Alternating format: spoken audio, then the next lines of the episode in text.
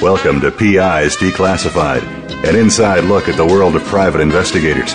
Your host is Francie Koehler, a noted private investigator. Francie and her guests take you behind the scenes and into the genuine, sometimes gritty business of investigation. You'll hear stories from the trenches with plenty of surprises. Here's your host, Francie Koehler. Good morning. I hope everybody that is listening as well this morning, we're going to be talking about process serving catch me if you can. Nobody ever wants to receive legal papers. It doesn't matter whether it's a civil suit, a divorce, a garnishment, or a subpoena to testify in a trial or deposition. Legal papers mean trouble. So it really takes a special kind of person to execute the process of getting that critical legal document to the person that it's intended for. It's a specialty that requires bravado, tenacity, determination, and confidence all rolled into one. Wendy Bignall, a private investigator and a registered process server, is one of those people who knows how to overcome obstacles. So Wendy's been operating her process serving business called Due Process for 26 years. She founded Bignall Investigation Group in 2006, and she specializes not only in process serving but in locating witnesses, skip tracing, and surveillance. She teaches the art and skill of process serving and is an art as well as a skill. A process serving with the primary focus on people who are the most difficult and elusive people to serve. She served thousands of papers successfully, and besides that, Wendy logs an average of 1,500 hours each year of surveillance on behalf of her clients. Wendy likes to say the impossible has now become the normal. So I guess she uh, really gets involved in some pretty weird situations. Hi, Wendy. How are you? Oh, hi, Francie. Good morning. I'm great. Thanks.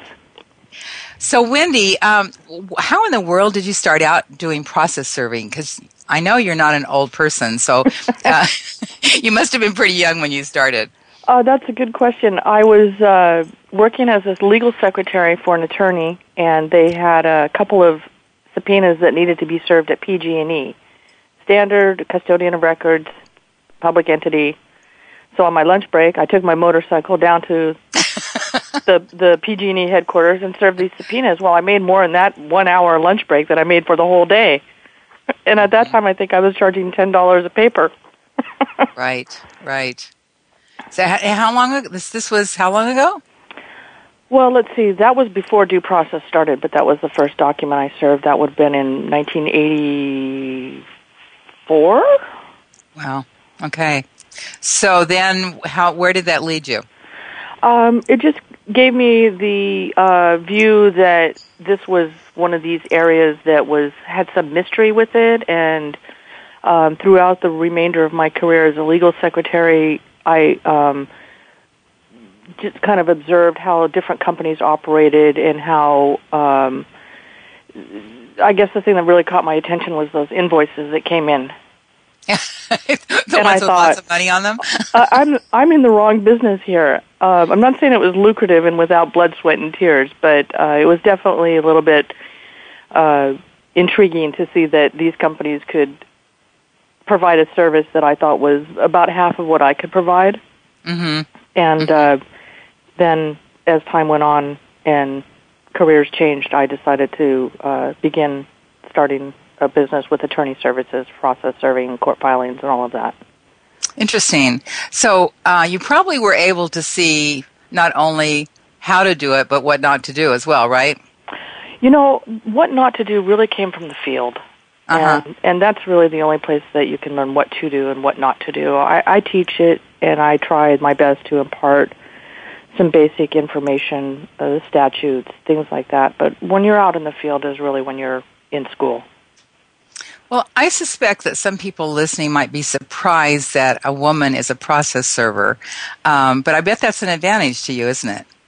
I I absolutely agree. I think that uh, it's much easier. And sorry, guys, but it's one one area where we have the, the, the the upper hand. Yeah, and then you decided to become a private investigator as well. I um, in in uh, in the later part of due process, um, before I got my PI license, fax and file came into the scene, and there were no more court filings for me to do.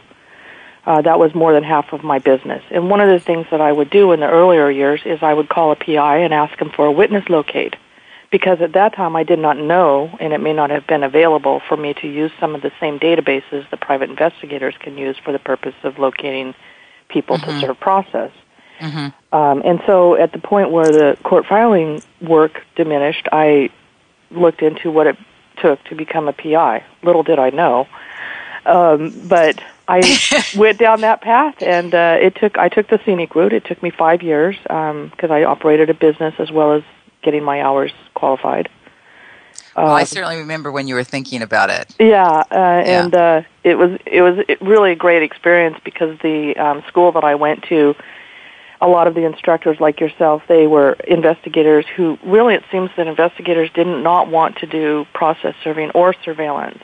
Mm-hmm. And so I got a lot of that work. Uh, and by the time I was done with the class, I had paid my tuition. So thanks. Well, you're very welcome. it was it was fun watching you go through the process. So, um, explain the court filings a little bit because some people may not be uh, understand what that's all about. Uh, yeah, excuse me. The, the court filing used to be handled primarily by a courier who would take the documents to the county clerk's office um, and get stand in the line and get their documents filed and then return a file endorsed copy. Okay. Uh, now there's a company, or there are a few companies, but now it's commonly done by fax. Um, and there went your business. Yeah, pretty much. I mean, I I uh, definitely had a dip in business. There are still some times where I see uh, a need to do a filing, or maybe a proof of service or something like that, but but not the not the common thing. Okay, all right.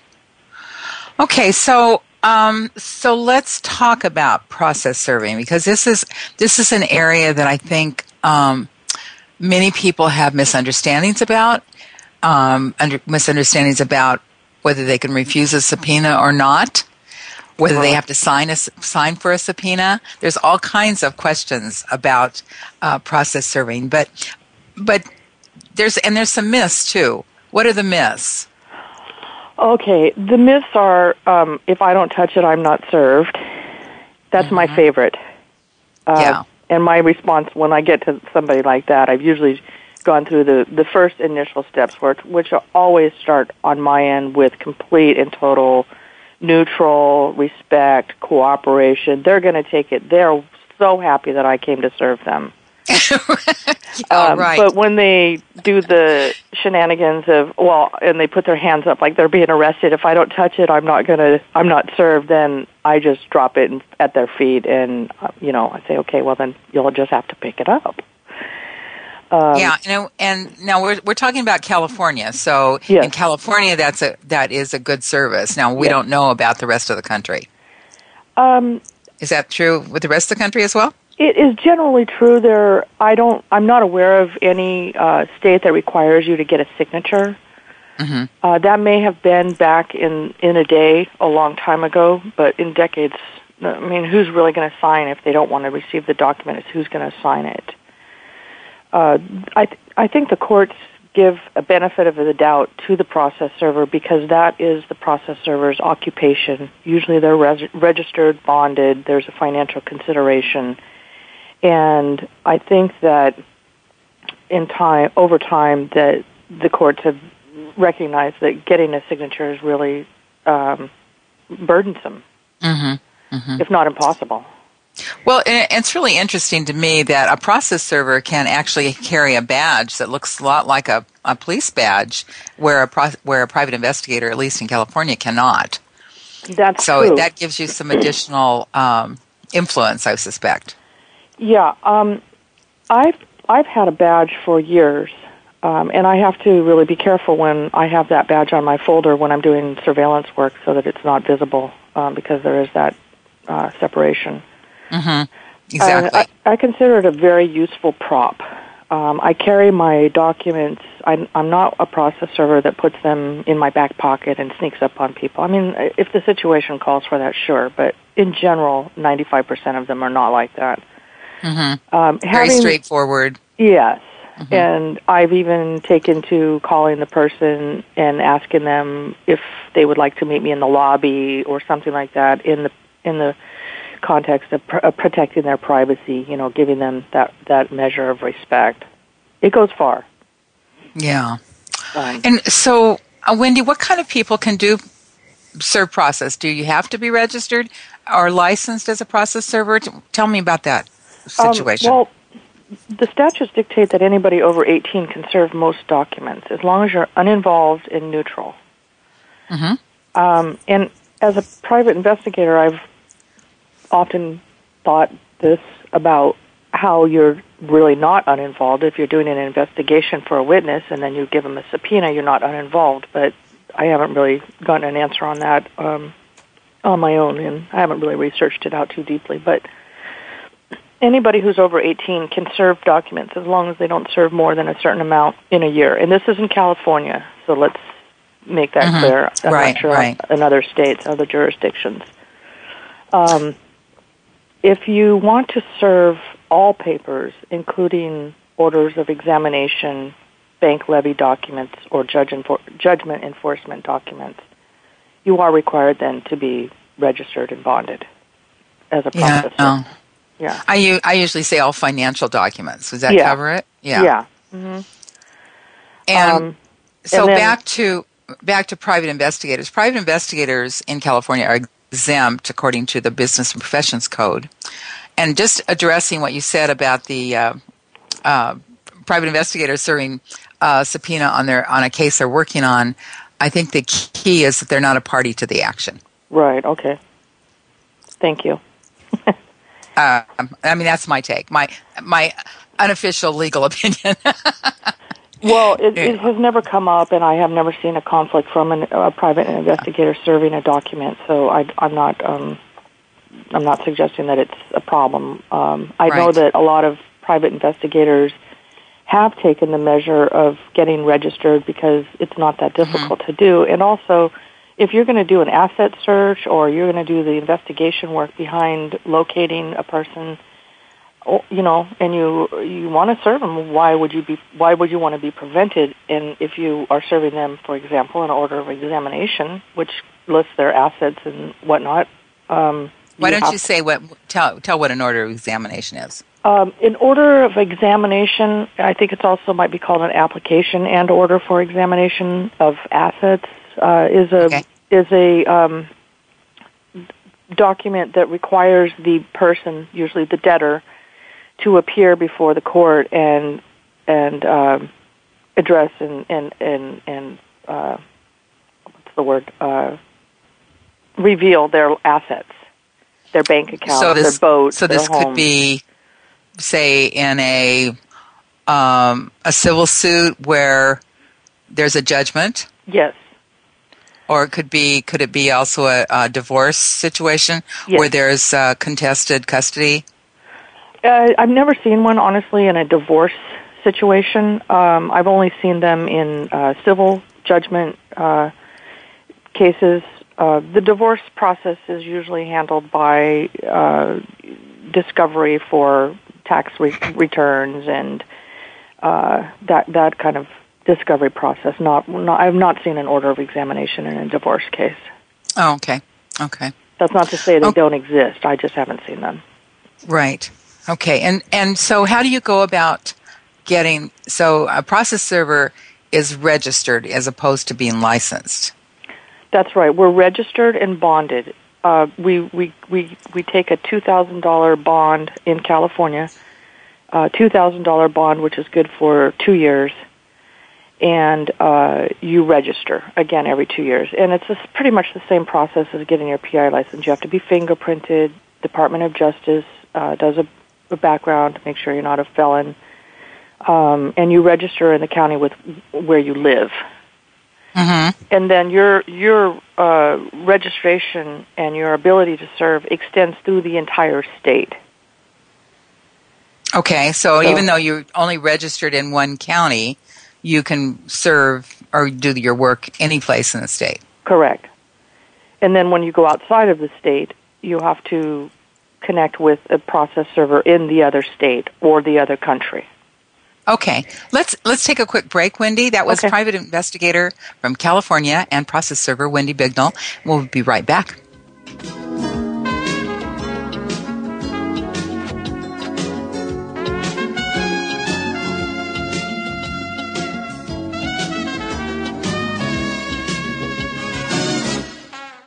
Talk, talk, talk. That's all we do is talk. If you'd like to talk, call us toll free right now at 1 866 472 5787. 1 866 472 5787. That's it. That's it. VoiceAmerica.com. Need to hire a private investigator? Ask for their professional association affiliations. When an investigator asks Francie Koehler about associations, she says to first join a state trade association. Francie belongs to the California Association of Licensed Investigators, or CALI. It's the largest association of its kind in the world. CALI's main focus is networking, training, and legislative advocacy.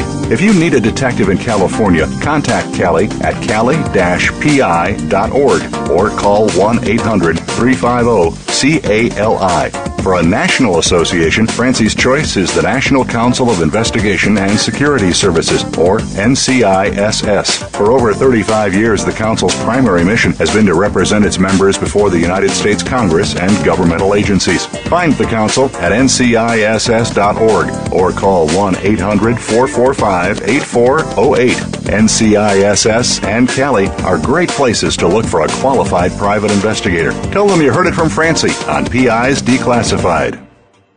Stimulating talk Gets those synapses in the brain firing really fast. all the time. The number one internet talk station where your opinion counts. VoiceAmerica.com.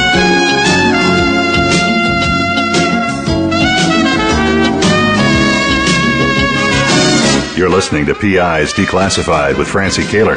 You can call into the program. We'll take questions and comments at 1 866 472 5788. That's 1 866 472 5788. You can also email your question to Francie. Send it to F R A N C I E at PI'sDeclassified.com. Now, here's Francie Koehler. My guest is was Wendy. Now I'm, I'm blowing your name, Wendy. Wendy Bignall. Uh, she's a private investigator and process server. And you were just talking about uh, the, the requirements. So you're you're registered in your state or in your county, and you can serve process throughout the state. You you have a two thousand dollar bond. Yes. Um, you um, do you have to have continuing education? Uh, it's not requi- It's not a requirement. Um, there's no test that's required.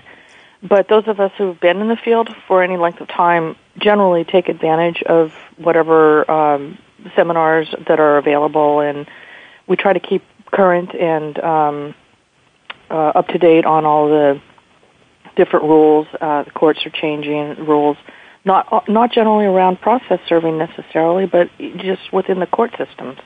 Mm-hmm. And what uh, what else is necessary? Do you need any special equipment?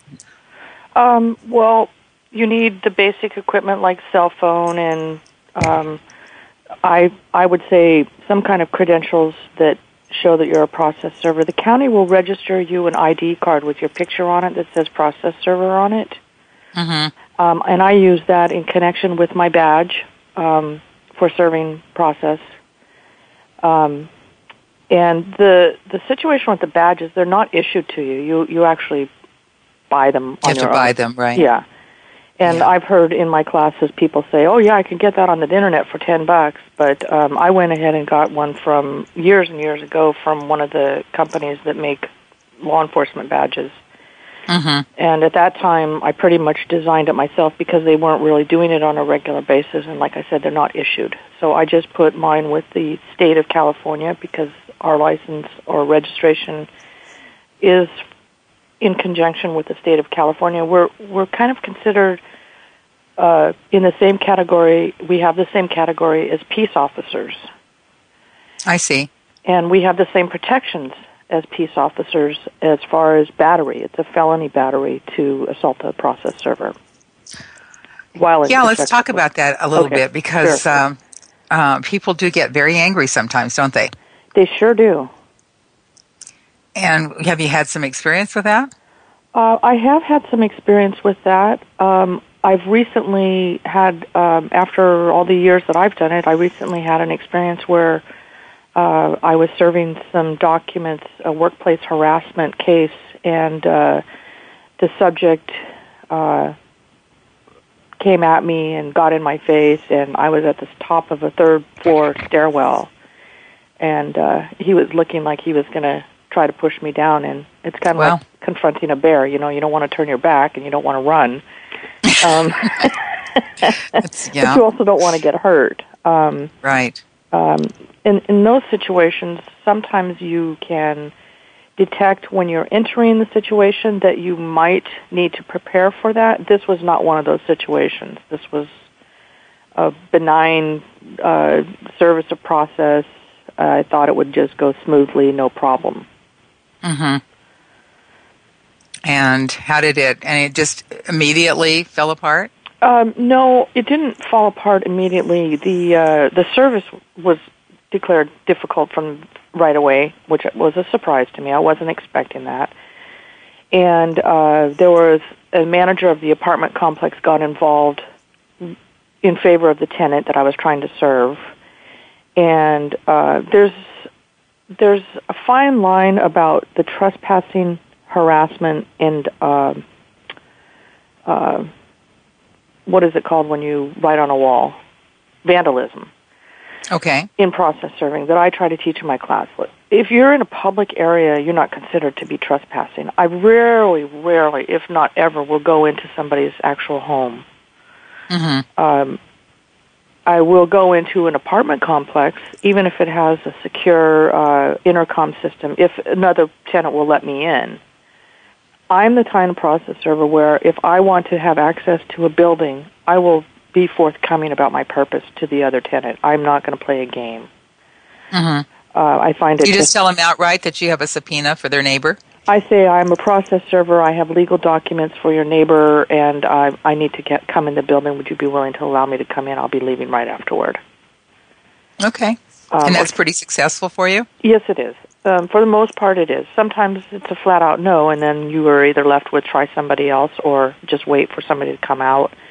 But it's easier to let have somebody let you come in, and it's less questioned. And do you always plan for a safe exit? The that is the first thing that I teach, that I do, and it's a cardinal rule. When you go into a situation where you're serving legal documents, before you are out of your car, your exit should be planned.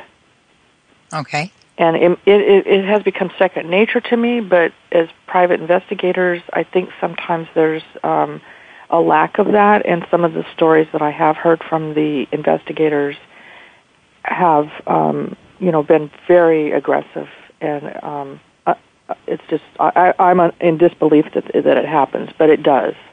Mm-hmm. But I, but I think you know, you were saying uh, be respectful. Mm-hmm. Um, I think I mean that carries you a long way. Um, and you're obviously neutral. You have no axe to grind in what you're serving to this person. That's right. And I also play Columbo any opportunity I need to. I don't know what this is. I don't know what it's about. Uh, uh, I can read through the document with you if you want. Um, let's see. It's um, well here at the bottom. It says it's a civil subpoena. You know, Mhm. I can go that route. I, I do try to have empathy with the, with the person. Um, wish them good luck. Things like that. You, you never know when you're going to go back two or three times to the same Mhm. witness court dates change, additional information is needed. You you just never know. Um, Does it? And it becomes increasingly harder to have them open the door for you when you're there for the third time. well, that depends. That depends on how you approach it from the very beginning. That's why I'm saying if you go in with the beginning as a respectful and cooperative, then they by the third time I've had people say, "Oh, I remember you. It's you again." I'm, Yeah. You know, yeah, the kid needs shoes, so here I am. Right. So, so let's talk about the kinds of documents there are. Okay. So you have what summons and complaint. Summons and complaints are really the easiest document because there's absolutely no way that you can avoid being served. You can evade, and let's talk about the difference. Evading is where you try to make it impossible for the server to personally serve you. But you Mhm. cannot avoid being served with a summons and complaint because you can be served personally, summons and complaint. You can be served substituted service, summons and complaint. You can be served by publication. You know those mag- those newspapers that have in the back legal notices. Right. Um, there's a process that you can use that if the person um, isn't available to accept personal service. And then even with business entities, if you do your diligence, you can serve them through the Secretary of State if they're incorporated. Interesting. And so, some. So, just to be clear, summons and complaint would be uh, there's a lawsuit been, been filed. That's the complaint, Yeah. and the summons is the document that tells you when to appear or what to do next. Well, this, the way I describe it or define it is the summons says you have been sued, and the complaint says Mm-hmm. why. Okay, that's good. Yeah. That's great. And the subpoena or any document that requires you to go to a court hearing or to show up to um, anything that reveal your assets or anything like that, those must be served personally. hmm Um, the exception to that, and this is a case by case basis, are doctors and dentists. A lot of times they will authorize their front desk to accept these documents, the subpoenas, but not Yeah. always. If a dentist doesn't want to accept and they want to make it difficult, they can by saying, well, I don't authorize anybody to serve it on my behalf. I mean, to accept it on my behalf. And then you have to use other methods locating their You know, home address, that kind of thing. recently we were involved in a situation uh, with a county entity and who was um, not wanting to accept service and, and we had to go to county council to get it done and then ultimately to the board of supervisors Yeah. Um, in San Francisco, which is where I'm primarily located, the mayor's office accepts summons and complaints. Um, in Hmm. some counties, the um, city attorney will accept them, and in some smaller townships, the city manager will accept them. So, eh, you know, there again, that's that's where you go in the a mindset that whatever they say is fine with me. I mean, I'm I'm going to bill this to my client, and you know, I want to make it as economical to them as I possibly can. But if I have to go an extra step to get it done without any conflict, then I'll do that because in the long run, what you do initially will set the tone for can set the tone for the for the rest of the case. okay all right we need to take another break wendy right. that's the voice of process server and private investigator wendy bignall we'll be right back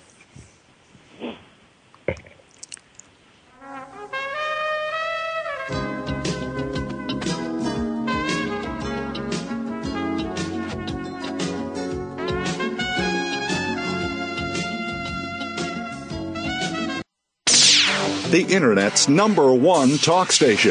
Number one talk station. VoiceAmerica.com.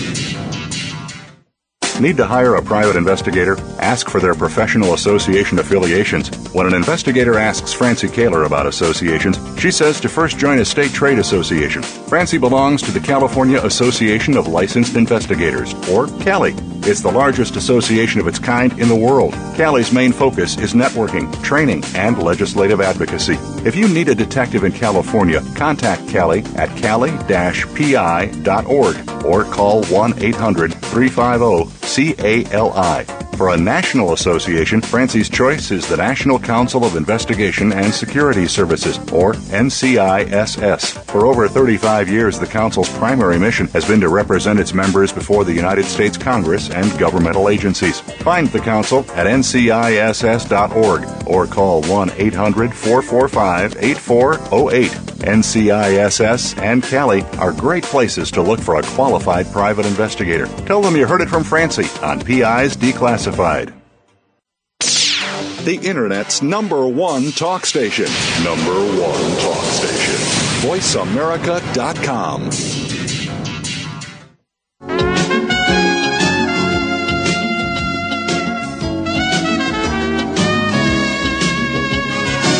You're listening to PI's Declassified with Francie Koehler. You can call into the program. We'll take questions and comments at 1 472 5788. That's 1 866 472 5788. You can also email your question to Francie. Send it to F R A N C I E at PIsDeclassified.com. Now, here's Francie Koehler. You're listening to Wendy Bignall talking about process serving. Wendy, we were just talking about um, the kinds of documents that you have to serve. What about levies and garnishments? Do they have to be, who do they go to? Yeah, uh, levies and garnishments are one of the most complex uh, service of process situations. Um, and a lot of times the attorneys uh, do, will do the preparation of the documents correctly, but a lot of times they won't. Um, they're just not familiar with it or versed with it. But it does require going to the area, uh, to the sheriff's department, opening a sheriff's file. The sheriff used to do these serves, but their their budget constraints don't allow it, and they don't do it as uh, quickly. Mm-hmm. Um, so you you you have to go to the sheriff's office. You open a sheriff's file. They give it a sheriff's number, and then you you do the service of process part. You fill out your paperwork, including the mailing, and then you go back to the sheriff's department and you close the sheriff the file that was opened, and the, the that has to be done within in some counties a three to five day period, and that hmm. includes Saturdays, Sundays, holidays, government shutdown days, etc. Interesting. Um, yeah, and so that makes it a little bit burdensome, but you have to stay on top of that. That's the requirement, and they're not bending at, on that usually at all. Um, so then, if it gets somehow fouled up, then you have to start the process all over again. That's right. And um, you know that that can cause a problem with your client as well. Um, and then perhaps there's a bank account that you know has money in it on the 15th, but it doesn't have it in there on the 16th. Right. Okay, and so then after you serve, after you open the sheriff's file and you go and serve the document, generally I'm thinking that it would be a bank, as an example. Um, and if the bank immediately when they receive these documents, they put the they freeze the account, and then there's the process. And I'm not that familiar with that process. That's a legal process that goes where they have certain time period to contest it or um, file for any exemptions that they may have, those kinds of things. Um, but that all gets worked out after the process is done.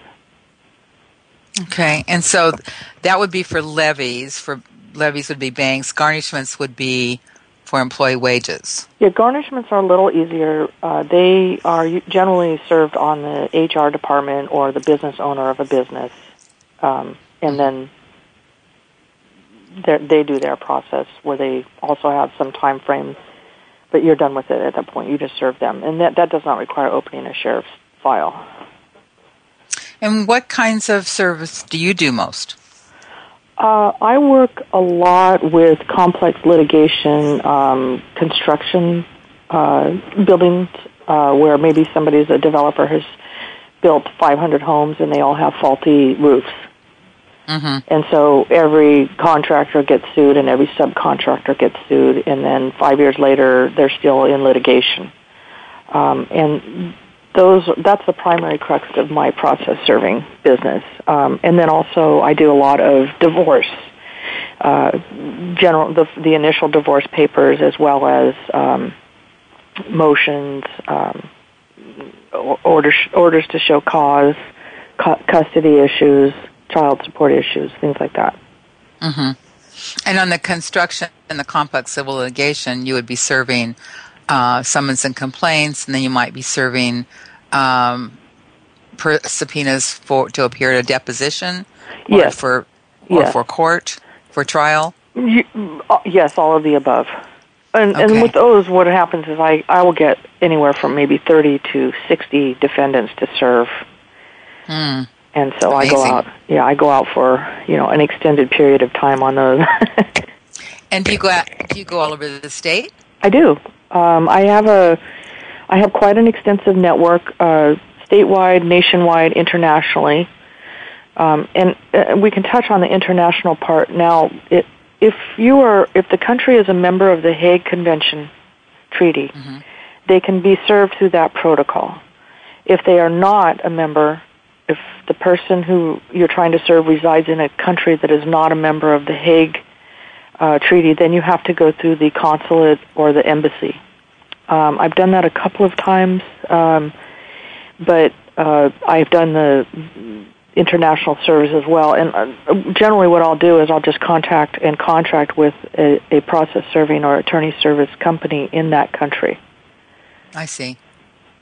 I see. And and when you go through the consulate, then what happens?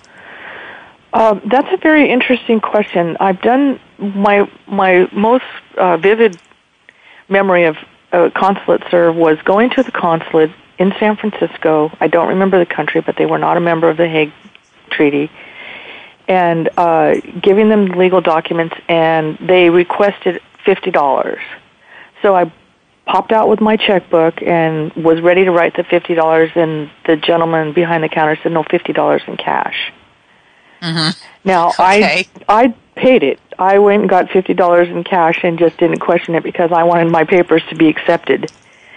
But I thought that was odd, and there's nothing that I could ever find in any statute that said um, this is what was required. And I didn't. I asked for, but was not provided a receipt. So, you know, you can leave that to your imagination. But those situations sometimes happen, and like I said, I just go with the program and get it done, and uh, we can address that issue at another time if we need to. Interesting.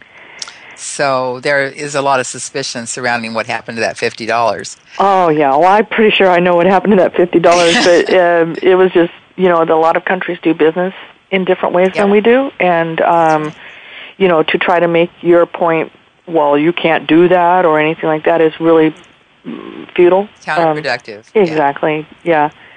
Um, and then from there, what they're supposed to do is send it to their home country area and wherever their citizen is living, and then they have their own process, which I don't know, to effect service in that way. Okay. And what about the uh, out-of-state subpoenas? You do those too? Um, with those, they're easier because I just contact a different state um, attorney service and network with them. Yeah. Now there are Make- some states that have blue laws where you can't serve documents on Sundays. Um, there are some states, a couple of states, uh, that only a marshal can serve the documents. You don't have private process serving companies serving documents. Yeah. And so when you do your effort to locate an, a, a counterpart in another state, you'll find out those things. They'll say, well, only only the marshals in our state serve. So then you contact the marshal's office in the jurisdiction where the defendant or the witness lives. I see. And there's a process that a state has to go through to get their subpoena served in another state as well. Um, have you ever been involved in that kind of a process? Yeah, I have where it's been incoming from another state coming into California.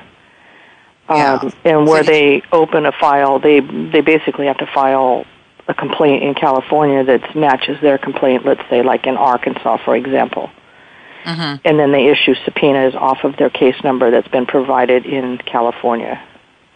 I see. How about uh, personal service? Have you ever had one that came in from another state to serve here in Um, California? No, I haven't. Um, I can't. I can't recall one that I've had to have uh, personal service. Okay. Yeah. And and what about restraining orders? Do you ever have to serve restraining orders?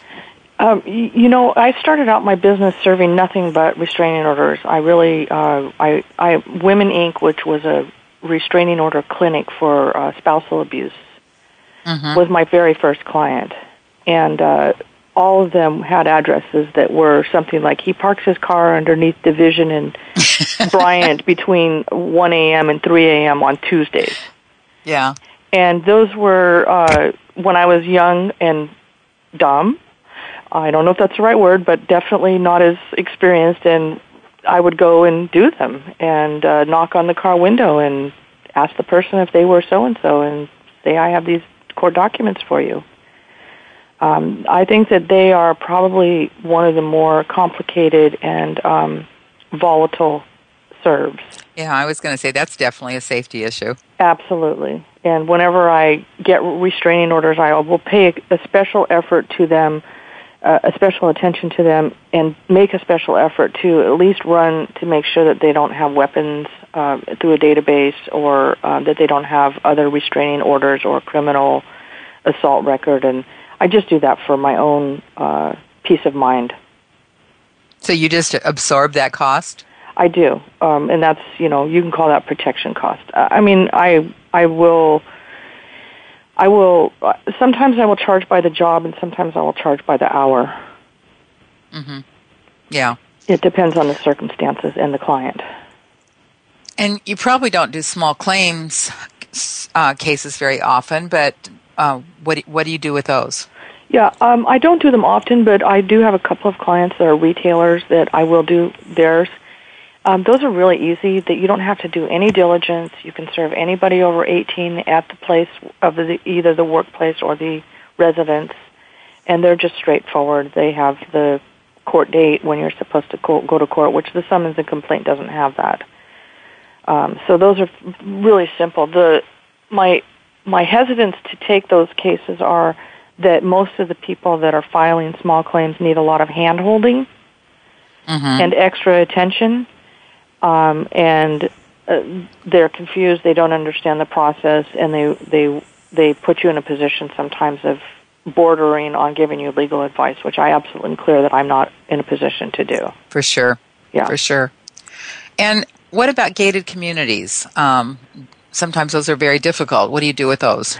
Um, well, gated communities are um, accessible with if you're a registered process server there's a, a code section that allows you to enter, and um, if they refuse entry, then you can leave it with the attendant at the front gate, assuming that there is one.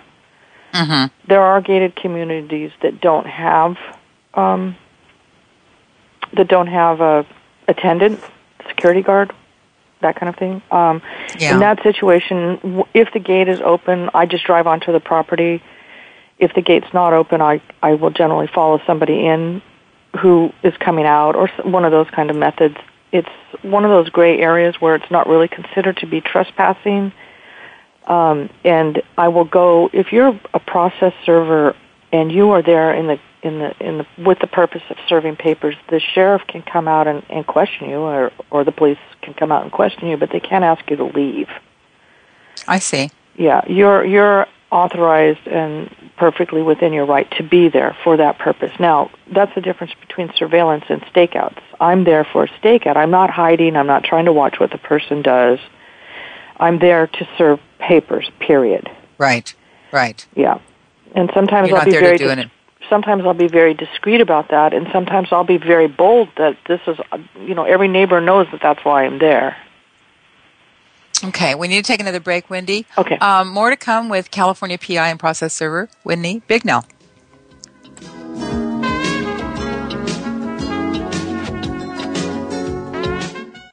News, opinion,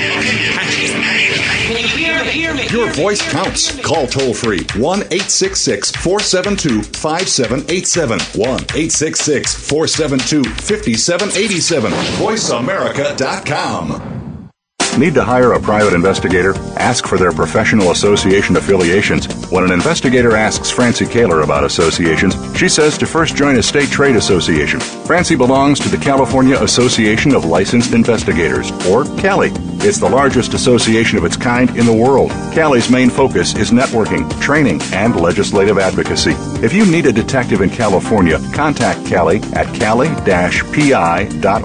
or call 1-800-350-CALI. For a national association, Francie's choice is the National Council of Investigation and Security Services, or NCISS. For over 35 years, the Council's primary mission has been to represent its members before the United States Congress and governmental agencies. Find the Council at nciss.org or call 1 800 445 8408. NCISS and Cali are great places to look for a qualified private investigator. Tell them you heard it from Francie on PI's Declassified.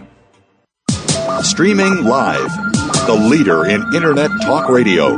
VoiceAmerica.com.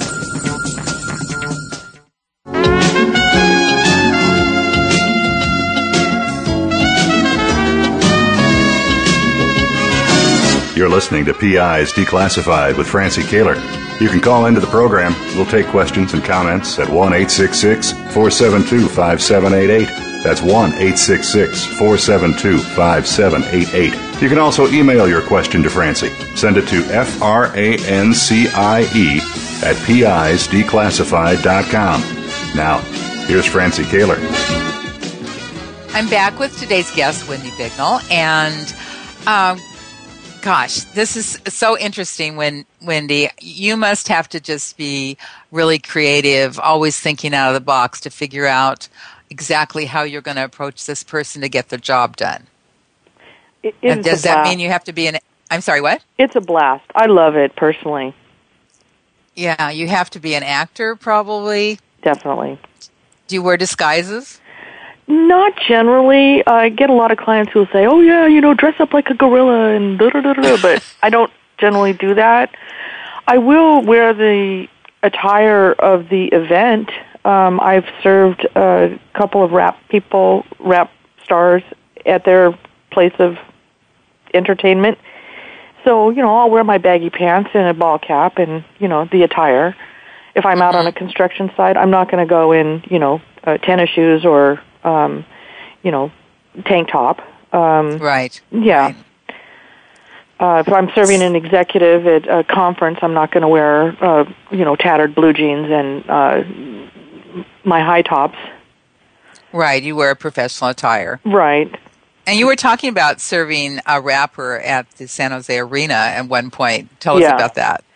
Okay, that was the greatest, and this is where you just have to really question whether or not you have some guides and angels on your side. Okay. Uh, I went to the arena where, in the afternoon, where this performer was going to be performing with seven other bands. And it was after the incident where Snoop Dogg had caused um, a riot at a concert where he didn't show up to. So security was really tight. I checked in with all of the local PD there to ask if I could get an assist, which, by the way, you can ask. If you feel like you're in any danger, you can ask for a police assist. Whether they have really? the pow- the human resource power to provide it is, you know, uh, questionable. But I asked. Uh, I got the runaround. They couldn't. They had their own task, which was fine. I noticed at that time that they were all wearing vests and ball caps. So I rummaged around in my car and got my ball cap and my vest, and I was able to uh, get the name of the sergeant who was in charge. And I ran into him as he was entering the arena, and as I was running after him, calling out his name, one of the guard, one of the door people asked me if I was with them, and I flashed my badge, and they said they just opened the door and let me in. Well, the guy disappeared. I mean, just vanished. I mean, he was there and then he just vanished. So I was in the building. Uh, I was in the building. So I ducked into the bathroom, collected myself, um, and uh, I went out. And the security people for the arena thought I was with that with the police, and the police with the thought I was with the security people. And it wasn't really my job to clarify that for them. Uh, but I did have to develop a strategy because it was going to be quite a while before the my performer was going to be there, and so I listened through in an empty arena. You know, you just open a door. The worst thing that can happen is you can get kicked out. So I just opened the door, and there was the arena. It was empty. Pink was doing a sound check. Okay, so I sat down. I know I don't have a ticket, so when the when the arena fills up, it's going to be harder for me to move around. I checked out the backstage areas, you know, the exits and the entrances to see how that worked. Um, I positioned myself in an area where I would have access to that at some point, hopefully. And then as the concert hall filled up and people start, started performing, the guy that I was serving was the last band, or the the one before the last band. of course. Of course. yeah. And so at some point I watched a group of people come out of the backstage area and I I I just thought that's the group I'm going to follow back in. So when they went back in, they um asked for my credentials or whatever. I showed them my badge and they were they didn't question it and I went in. Well, when I got in there, it was like an octagon shaped room with a bunch of doors. And it was dressing rooms Oh no. and none of them had their name on them or anything. So I was like, okay. So I picked one, and it was the one that went right into be- behind the stage where the big Marshall stacks are. And all along the way, I'm telling them why I'm there. I'm here to serve some legal documents on one of the artists. Um, you know, I, I wasn't hiding. I wasn't pretending that I was doing anything else other than why I was there because I don't want to get caught on that. Right. And um, I got the green light to go through. I sat or stood um, for four hours with uh, Marshall amps blasting rap music through me. Totally turned me into a convert to rap music. Love it now. Uh, had an opportunity to stand next to MC Hammer for a while and some of the other artists, but I couldn't talk to them, which was disappointing. I didn't want to blow my cover. Yeah. Um, yeah. I had I wanted to wait until after my artist did his performance because I didn't want to be causing a riot or be the object of a riot. And then after he was done performing, he went and threw himself into the audience, which I thought, all this effort and I've lost my chance. Well, his bandmates ran after him and pulled the grips of the female fans off of his arms and freed him up. And then he ran past me and I'm chasing him, chasing him and going, calling out his name and he turns around and he stops. And at that time another woman came up to him and asked him for his autograph. This is all backstage. So Oh, very maternally, I'm like, I have these legal documents for you. They're concerning your family, blah, blah, blah, blah. Put them in a safe place and look at them later, like when you're sober. And, uh, and then I, it occurred to me she had just asked him for his autograph. So I said, hey, can I have your autograph? So I turned the picture that I had of him around and he signed the back Oh, of it. funny. So that was fantastic. Now on my way out, the one security guard who had let me into that area said, "Oh, there you are. I've been looking for you." I'm thinking, "No, you haven't." Uh oh. Her manager came over and said, "Whatever." And I was like, "Well, I was here to do this. I'm done. I'm on my way out." And they said, "Oh, okay." Well, it didn't occur to me when I got out of the area that I had parked in an empty parking lot oh no. at the arena, which is a circular building. So again, I picked a door to go through to exit. It was pouring, pouring rain. My car was right there. Ah. And, uh, now, Wow. how, what are the odds? Okay. What are the odds? Yeah, What an experience. yeah. So that was my favorite, my favorite story. And then you had, you were saying before 9/11, you were a- when you were able to go to the gate at the airport, you could serve. You served a rapper one time too. I did, and uh, you know the entourage of bodyguards came out first, and then as I approached, it was kind of like, um, uh, "What are you doing?" And this is the advantage of being a female. Sorry, guys, Right. but you know I was less threatening or whatever, and I was able to say I've got some legal documents, and he he summoned his down, called him, told him to stand down, and I was able to serve him.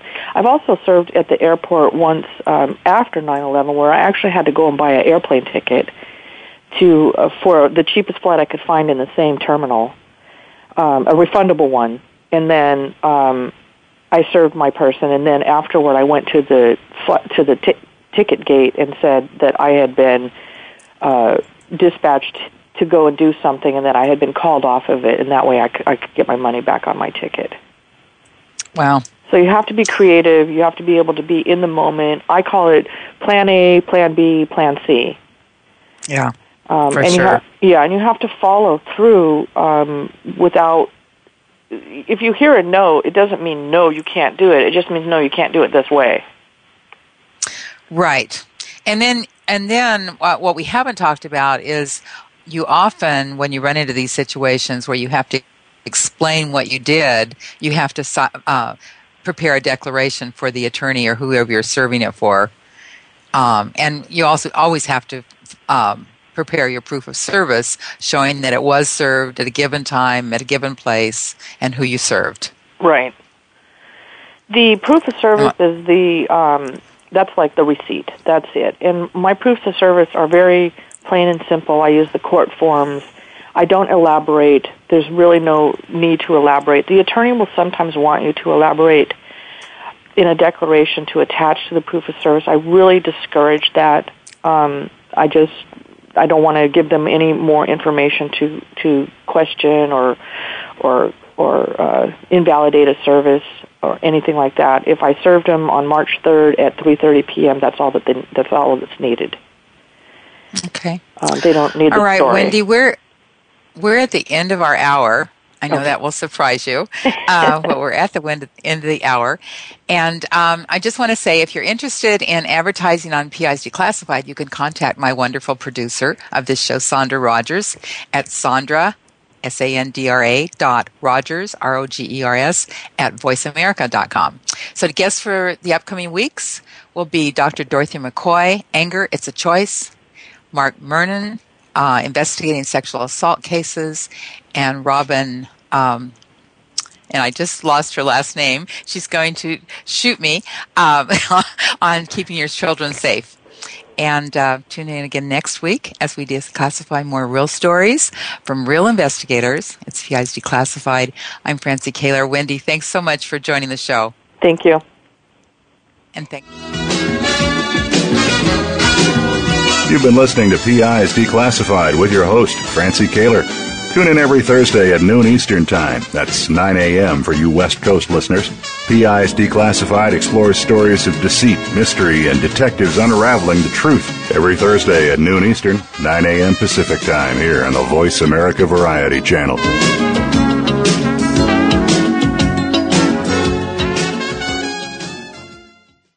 Need to hire a private investigator? Ask for their professional association affiliations. When an investigator asks Francie Koehler about associations, she says to first join a state trade association. Francie belongs to the California Association of Licensed Investigators, or CALI. It's the largest association of its kind in the world. CALI's main focus is networking, training, and legislative advocacy.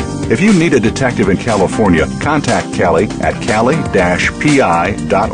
or call 1-800-350 CALI. For a national association, Francie's choice is the National Council of Investigation and Security Services, or NCISS. For over 35 years, the Council's primary mission has been to represent its members before the United States Congress and governmental agencies. Find the Council at nciss.org or call 1 800 445 8408. NCISS and CALI are great places to look for a qualified private investigator. Tell them you heard it from Francie on PIs Declassified.